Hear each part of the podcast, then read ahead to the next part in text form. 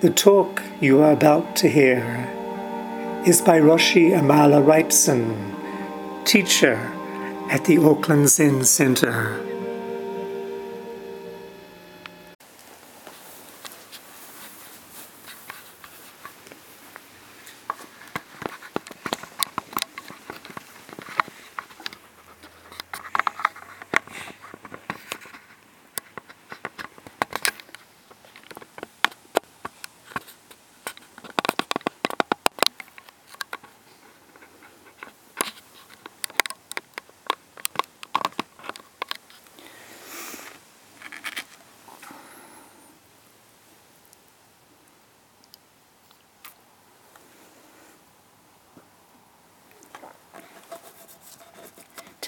Is day two of our spring seven day session. It's the 3rd of September 2023. Uh, we're going to continue a reading from Throw Yourself into the House of the Buddha, the life and Zen teachings on Tangen Harada Roshi.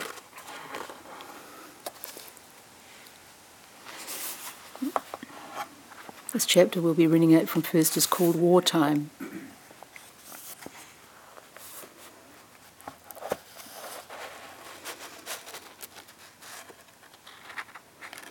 Then the war began.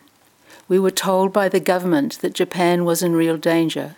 We had to fight against enemies who were portrayed by military propaganda as if they were devils themselves.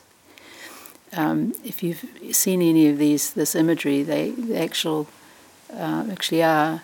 The enemy is portrayed as, as a kind of devil and like cartoonish characters and we know we know from more recent um, history that these these uh, images can be very very powerful. My personal perspective my perspective was severely limited. Now we last yesterday we were hearing of these transcendent experiences that um, Usao, future Tangen Roshi, um, had and yet, at the same time, he could have a lot of ignorance about the world, and certainly uh, ignorance about what was really happening in uh, imperial Japan at that time. I had the sense that I must give my own life to protect those close to me my parents, my siblings, my teachers, my friends, my fellow countrymen. I was still bound tied down by a false sense of place, attached to boundaries, to us versus them. I believed that there was an enemy, yet I didn't have a sense of wanting to kill or to save my own life. I just wanted to give my life to protect others. So this you can see in in this this mixture of of ignorance about what was really going on politically, and um, innocence of of this this pure-hearted desire to um, give give his life in order to protect others. I volunteered to fly as a kamikaze pilot. My goal in life was already to be of service to others, so sparing my own life was not a factor for me. I gave myself to the training that was required there's a there's a kind of footnote to this this uh, account on this part of this account about um, at that time. He was 17 years old when Japan joined World War II. Um, in the later stages of war, as was true for every man aged 15 to 60, he had to join the army. He wasn't yet a monk then, nor even a Buddhist. When asked later in life if he would ever go to war, he immediately replied, No, I am definitely opposed to war. After I began to practice, I came to see that all beings are brothers and sisters, and that even if one were to be killed, one should not kill another. But at this, at this stage, he, he didn't have this understanding.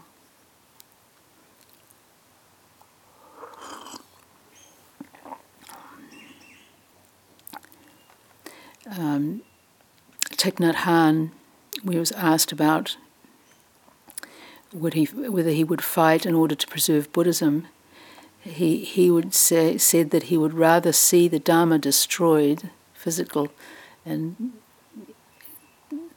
um, teachings and so forth. He'd rather see those destroyed than to take up arms in order to defend the Dharma, because of, of course, if one does that, if one kills, one's no longer practicing the Dharma. So one's actually destroying the Dharma through through doing that.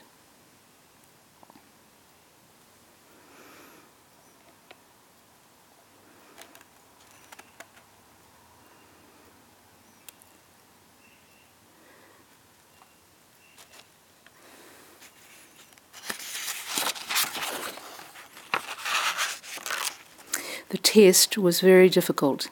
This is the test to become a pilot geared as it was for university graduates, but I was somehow able to pass. I was only 19, the youngest one in my company. The training was very strict. They didn't give us any leeway at all, the slightest mistake, and we were out. They were not worried about the human life involved, but they wanted to protect the airplanes. So, to get their license, you had to be extremely careful we had to line up in front of the military officers responsible for our training, and I was, I was asked, What is your weak point? I answered that I was prone to act on my own authority, to decide on my own to do something and to do it. That's not a shortcoming, I was told. When the control stick is in your hand, any number of things can happen, and you will have to be able to decide and react immediately. You won't have any time to consult anyone else. You must act on your own authority. So it's a strength, they said. Then they asked me uh, what my strength was. Acting with resolve, I said. When I commit to doing something, I don't back down or get discouraged midway. I definitely carry through with my goal. But now I see that that wasn't much of a strength, because not knowing what's right, you can carry through with the wrong aim. I see now that not wanting to listen to good advice, if there is any available, is ridiculous. Having the right goal is so important. Having the right goal. And if one looks deeply, then becoming a kamikaze pilot is not the, the goal of destruction of many lives was not an appropriate one. We all wrote our last word, words which were carefully folded, wrapped, and carried by the commander of our battalion. I wrote that I was ready to die for my country at any time, that even knowing I might die in training, I felt no remorse. We trained hard, finishing in just one year a course that it should have taken much longer. We were up against a large, strong country with powerful weaponry. Our hastily and poorly built planes were no match in combat for their fine ones. So our battalion was moved to Manchuria, where the pilots would wait for their orders to fly from there. One by one, the pilots would board airplanes loaded with explosives, take off and aim for large ships. If just one would hit, right, a large aircraft carrier with 100 or so planes could be sunk in one blow. There were the, that was what we were studying to do.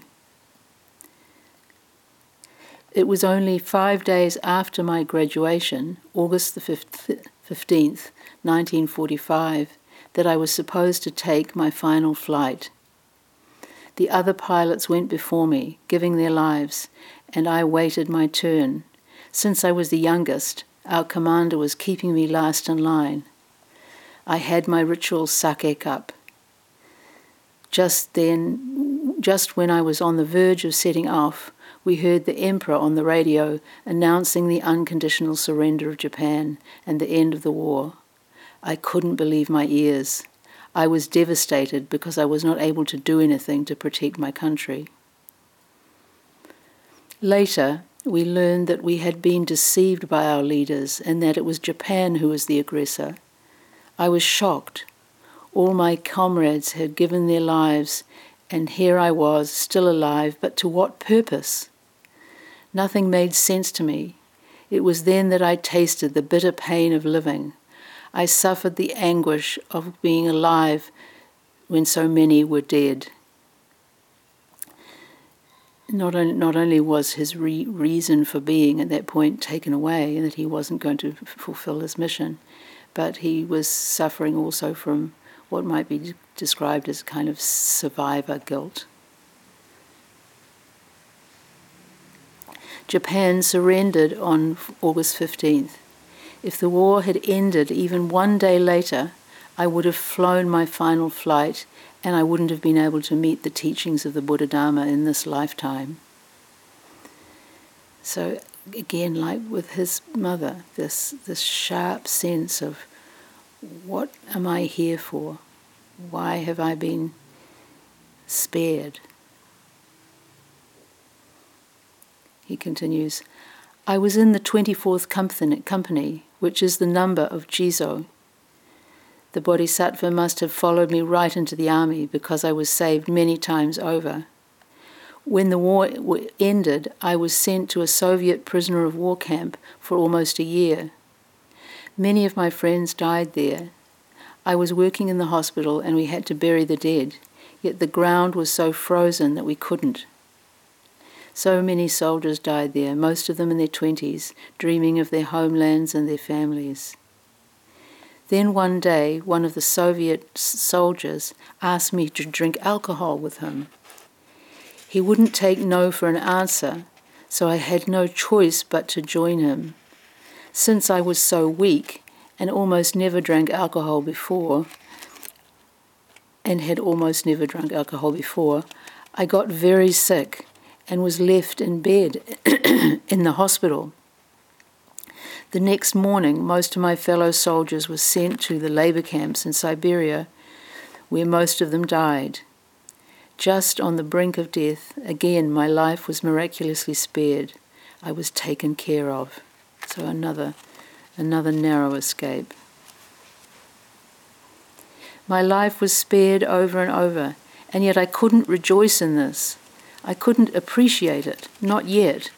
I felt only anguish and despair. Those who had died, was their death in vain? Did they die and that was it? What is the meaning of life? These questions stayed with me. They took over my mind, and I had to find out what I could do, what was in my own power to do, to somehow, in some way, make it up to all those young men who had given their lives. I returned to Japan on a boat that arrived at the port of Hakata on Kyushu Island on June the 9th, 1946.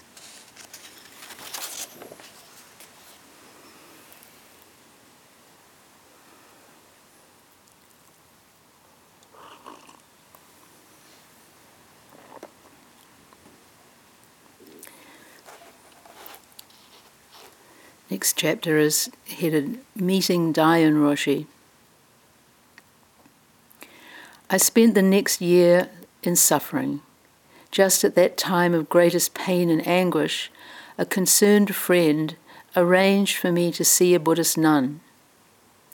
Her name was Sozen Nagasawa Roshi, and she was the top female disciple of Sogaku Harada Roshi. Uh, there's a footnote.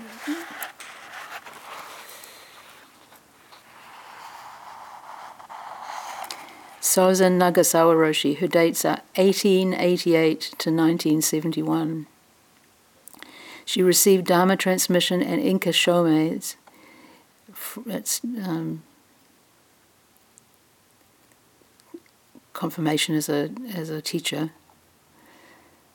from Sogaku Harada Roshi she was the only female teacher in the Soto school at the time to independently teach at a training monastery for nuns, Kannonji. She also played a major role in nuns gaining equal rights to monks in the Soto school. Um, is Sozen Nagasawa Roshi. She's in our uh, pool of radiance chant that we that we do, uh, which has the, the names of many of the the female practitioners going back through the, the centuries back to before the Buddha. Um, I would love to learn more about her uh, since she's in our in our lineage, and um, and also was a pioneer in, in getting more equality for the Soto nuns. Um, be wonderful if somebody could track down some of her teachings and translate them into English. She's um, she's you could say she's our main, f- most recent female ancestor, our uh, Dharma great aunt, we could say. But anyway, she had an important role, played an important role here in um, helping out Tangen. Usao is his lay, lay name. She told me that there was a very wise man that I could take my, my questions to, someone who could help me find the answer, to help me understand the meaning of life. She arranged for me to attend the November sesshin at Hosshin-ji. That's really throwing somebody in the deep end. But because I wanted to go sooner than that, she told me to come and sit with her uh, October sesshin at her zendo in Kannonji in the town of Mitaka near Tokyo, which I remember she described as more like a hut.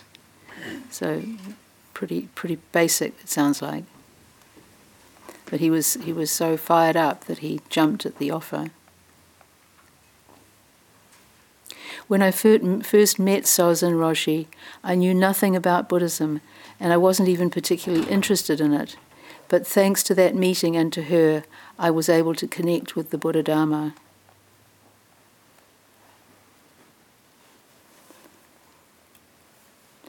At Sesshin, Sozen Roshi showed me to sit the lotus in the, in the lotus position. Zazen is sitting full lotus. Zazen equals full lotus, I was told. So I jammed my legs into a full lotus posture, and the pain was intense. I was in hell for 30 minutes. For, I was in hell after 30 minutes. Now, you, you need a big, big um, warning uh, statement here. Uh, don't try this at home. There, I think it's um, fair to say that at that time in Japan, most people, if not all people, grew up sitting on the floor and so they they uh, were much more flexible than people who sit in chairs and uh, in chairs. Um, if we tried to, I think most of us, if we tried to, um, how does he put it? Um, jam his legs into a full lotus posture, we'd be doing serious damage immediately and um, it wouldn't be helpful at all. For young Tangen, it seems like he was able to do this without causing any any um, permanent damage, though uh, certainly plenty of pain, which we can imagine. It's not hard to imagine. He says he says the pain ran through my body as if my legs were sawed off at the knees. One minute was eternity, but what an incredibly good thing it was that I practiced as I was instructed without trying to sneak away from it. Fortunately, I was told to count my breaths. So, in desperation at the pain, he threw himself into his breath counting. And he relates that at, at this temple, Sozen Roshi's temple, there was a, uh, a practice of um, counting aloud. Now you can imagine what that would make the zendo like. if it was happening in a hut, it was probably quite small. Um, maybe we don't know, but maybe 15 or 20 people. But imagine that all, all of them counting aloud, and not only aloud but loud. He says, the practice in her temple was to count out loud during Sesshin, and I counted so enthusiastically that the glass of the windows rattled. The children who were out playing near the zendo could hear each count, and they came up to the window and peered through the curtain at me. Then I was asked to count in a softer voice. The zazen of even a beginner manifests the whole essential nature. So we don't we don't have to literally do as as Usao did, future Tangen, um, but we can we can take encouragement from from um, the fact that even as a beginner you can you can just give yourself completely to the practice, and often we discover this. We we may have heard many times become one with the pain, soften around the pain, um, unite with the pain. And it isn't until we're really, really suffering from some pretty extreme pain that we may actually follow the instruction. And when we do, then we may find ourselves beyond the pain, still maybe there, sort of in the periphery, but it doesn't bother us in the way that it has up to that point. And That happens when we, we let go of our resistance. So that's what he, I think he's, he's um, celebrating here when he says, I'm so, so glad that I, I, f- I followed the instructions because he followed them to such a degree that um, he was able to, to do this, this sesshin stick it out. The October Sesshin and the teachings about the Buddha way that I received from Sozen Nagasawa Roshi had a deep effect on me. It must have been around late October 1947 that I went to Hosshin-ji and was fortunate to be given an audience with the great master who was to become my teacher, Daiun Sogaku Rodaishi. Um, Daiun and Sogaku are his Dharma names, and Rodaishi is a title. It, it literally means old great teacher. So Roshi with a dai in the middle there for great, Rodaishi. And of course, this is this is Philip Kapleau's first teacher, also. He was tiny and very thin, but he had an enormous surging power. I openly talked to him about my problem, asking, I just can't live knowing that there were so many who had to die. What can I do in atonement? He told me that he understood my suffering, that I could come to be at peace, that there was a way to solve the problem of life and death at its root. He said, You yourself you are still alive, so you can forever and ever follow the path of giving. You can steadily, evermore, give your life to save others. Even with the death of this body, genuine life continues. There is something that does not die. True nature does not disperse like a mist, throwing. No, sorry, sorry. True nature does not disperse like a mist, knowing true life, you can be at peace. If you really want to understand the meaning of life, true life, it will take all the determination and effort that you can possibly muster. You will not realize the truth if your aim is unclear and if your practice is weak. You must resolve to be absolute. You must, you must, sorry, you, you, you res- your resolve must be absolute. You must be prepared to persevere with single minded conviction and effort. If you can really commit yourself to seeking this truth, to this one important thing, then you can stay here. But if you are not earnest and sincere, if your commitment is lukewarm, if you won't be able to make a complete whole commitment, then you can go home now. no doubt.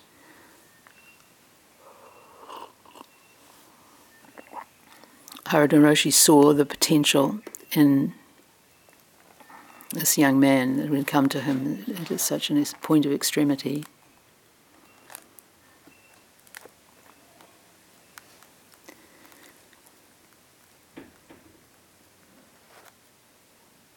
The, the masters always um, pitch their their teaching to the person who is before them, and um, was was ripe. He was ready.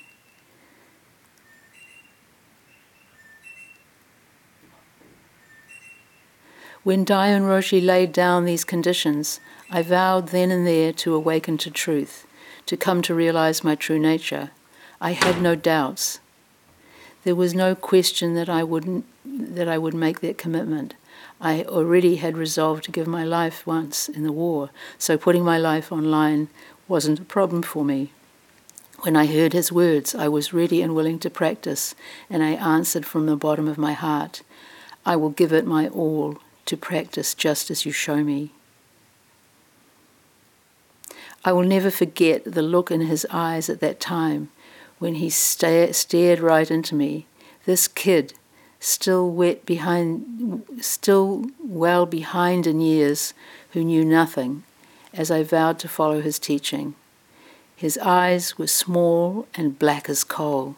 How they shone when he simply said, You may stay. The way is one.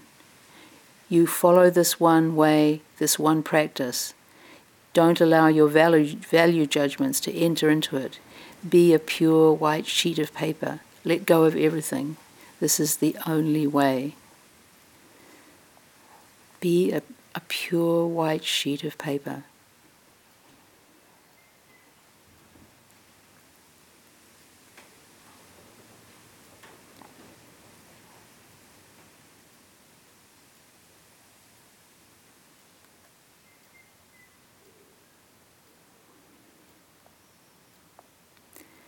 What good fortune that I was able to still be alive to hear his teaching, to receive his guidance.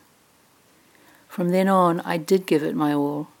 Of course, my practice was still greedy, immature, far from perfect, but I practiced just as I was instructed. Each of us, if we're honest, will see that there is um, these these uh, defilements, these impure aspects to our practicing. that's that's just that's fine because that's the way it is. We come to the practice suffering because of those defilements, and we're going to encounter them. They shouldn't be a cause for our discouragement, though, because we have the practice, and we if we follow the instructions, we don't know how long it will take, but if we if we are assiduous in our practice, then uh, we're on the right path. And over time, we can purify those defilements, purify ourselves, become, as he says here, like a, a white sheet of paper.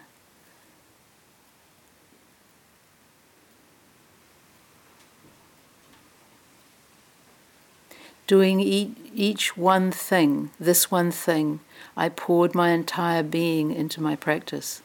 I hurled myself into Zazen without knowing anything about ordination or without even considering the possibility of becoming a monk myself.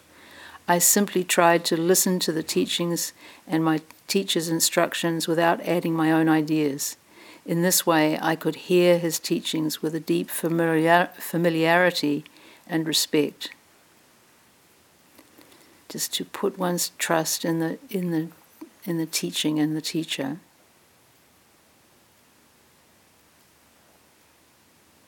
Then the November sesshin came and I was given the Koan Mu. I think everybody uh, will be familiar with this. The, the whole the whole case is um, monk asked Joshu, Does even a dog have the Buddha nature? And Joshu says, Mu. Well, actually, that's what he says in, in Japanese, and in Chinese, it's Wu. A negative particle, meaning has not. Why does Joshu say n- not when the Nirvana Sutra teaches that all beings have the Buddha nature? We, when we practice on this koan, we boil it all down to this one word mu is the is the nub or essence of the of the koan. And we delve into that. And this was the practice that uh, Tangen received at this point. Daiun Roshi told me, Give your life to this one mu till everything becomes mu. Do not give your energy to anything else. No matter what arises, neither grasp it nor reject it. Just be this one being. Do this, do this one doing. Stay centered in your tanden and just do mu. Um, the tanden is the name for a um, kind of energy center in the lower abdomen. Sometimes also we hear, hear the reference to hara, which is um, the same kind of general area.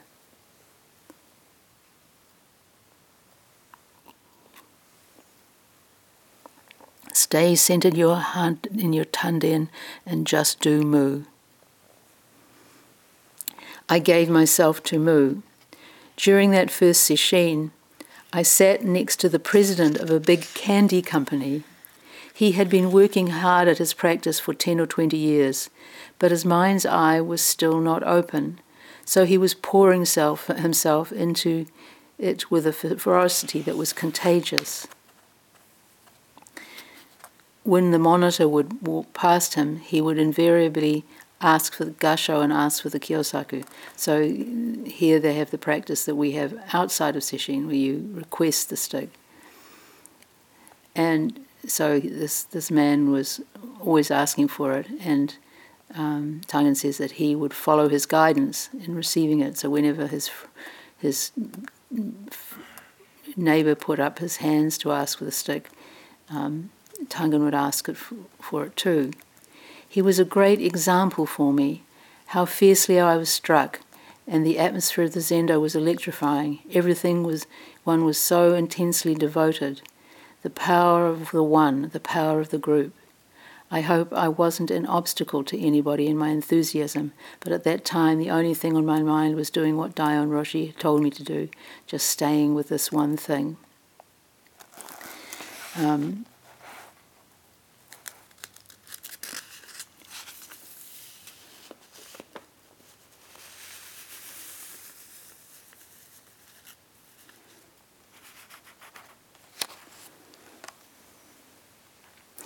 a little comment here, a little bit about the stick.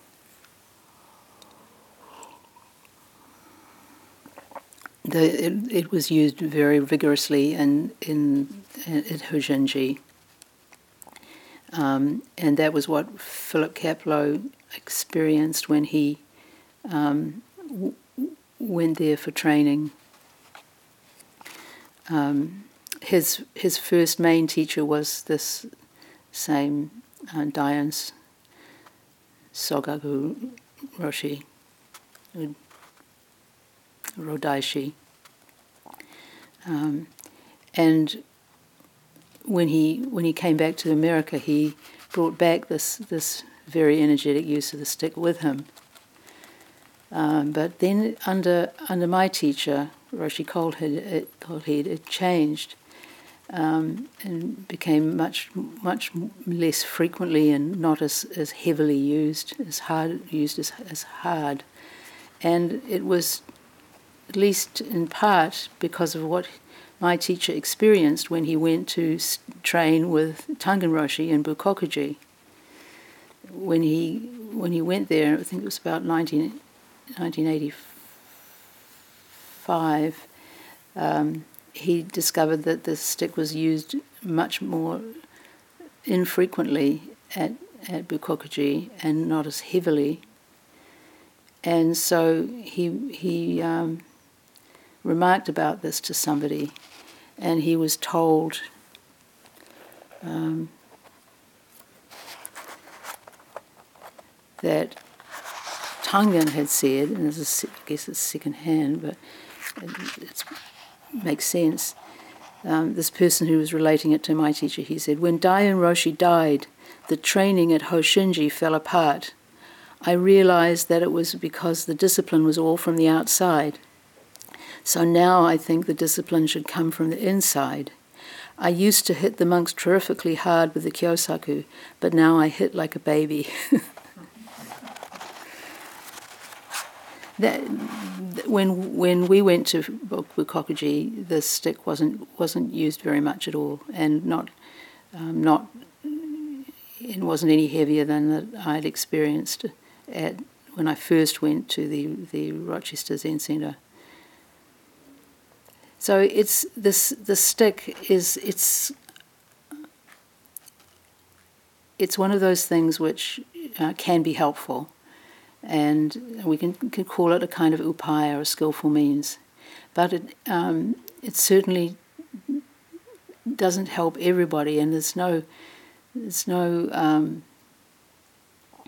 shame in asking not to be hit if it's not being helpful. It needs to be something that helps. Many people find that um, it helps in different ways. It helps to dispel drowsiness. Um, it can help break up tension that's in the shoulders. Um, and if that that does help, and or it can just spur us on. As one put it, person put it, and I know who who um, found the, the stick helpful. He said it's like I can I can use the energy of the stick to to make an extra effort. Going to employ that that um, uh, shot of intense energy uh, in uh, bringing the, my practice to another level.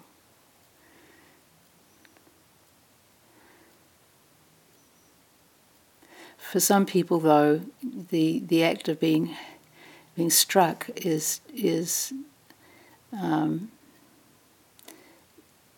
not helpful. It can be a um, trigger unpleasant memories if one has been struck as a child or ex- experienced some kind of abuse, or you, if you just have a constitution which is highly sensitive and delicately tuned, then the stick may just not, it may be, maybe too much of a blunt instrument, to put it literally. So people should feel free to um, ask the, st- the, monitors for more stick, for less stick, for um, stronger, for lighter. Uh, s- some people even just get touched lightly on the shoulders with the kyosaku as a way of just being brought back to the present. That's that's its main function is to to keep us in the present, to actually physically kind of nail us to the present. Of course, the present is, keeps on um, changing, but um, it can it can be. Um, a lot of centres have actually stopped using the stink, stick, but um, we would, would lose a few things if we if we stopped using it.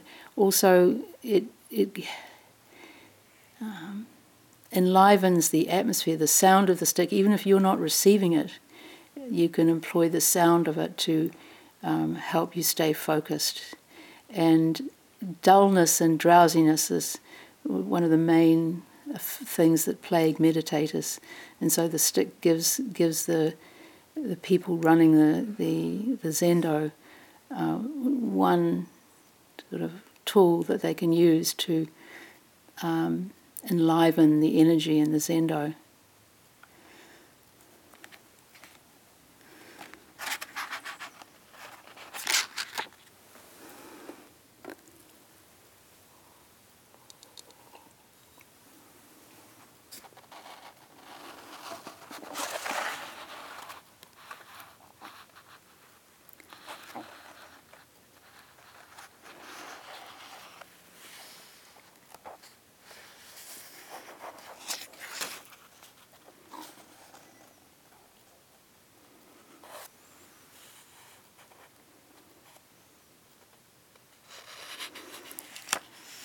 In the evening, we had a 20 minute period in which we were allowed to do moo out loud. Now, again, you, we had imagined the zendo with everybody counting loud. Now with everybody mooing aloud, and and these these sesshin at, at um, Hosshin-ji were big. There might be sixty or more people there. Uh, you can ma- imagine the, the the racket that this would would make.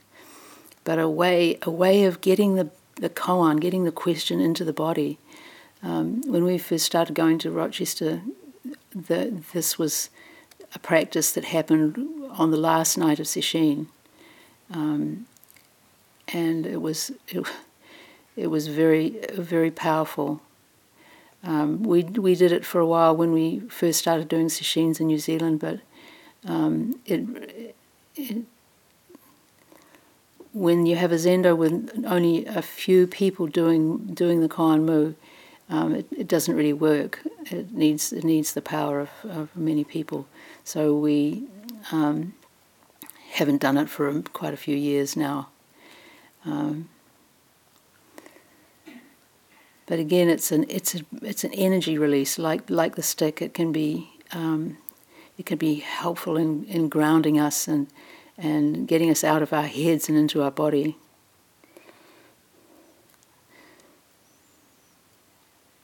So, um, Tangen recounts this happening on one, occasion during the sesshin.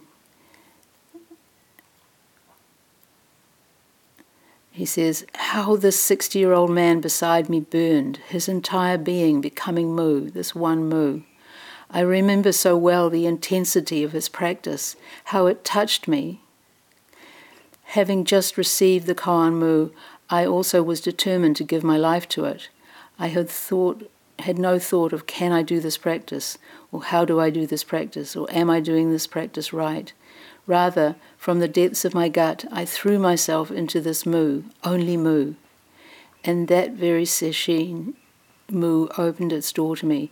Before we go on uh, with that thread, just um, just to point out here that this 60-year-old man who'd been, he says, who'd been doing Zen for 10 or 20 years, had not passed his koan, and yet he was a great encouragement and teacher even to his uh, next door neighbor in the zendo. We, we don't know, you know, when something we do will be an inspiration to someone else.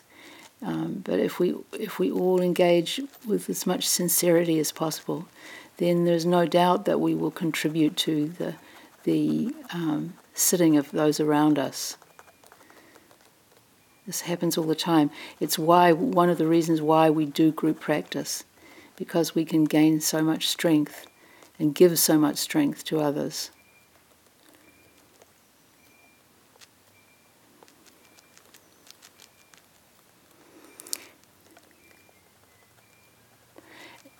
So he says, Mu opened its door to me.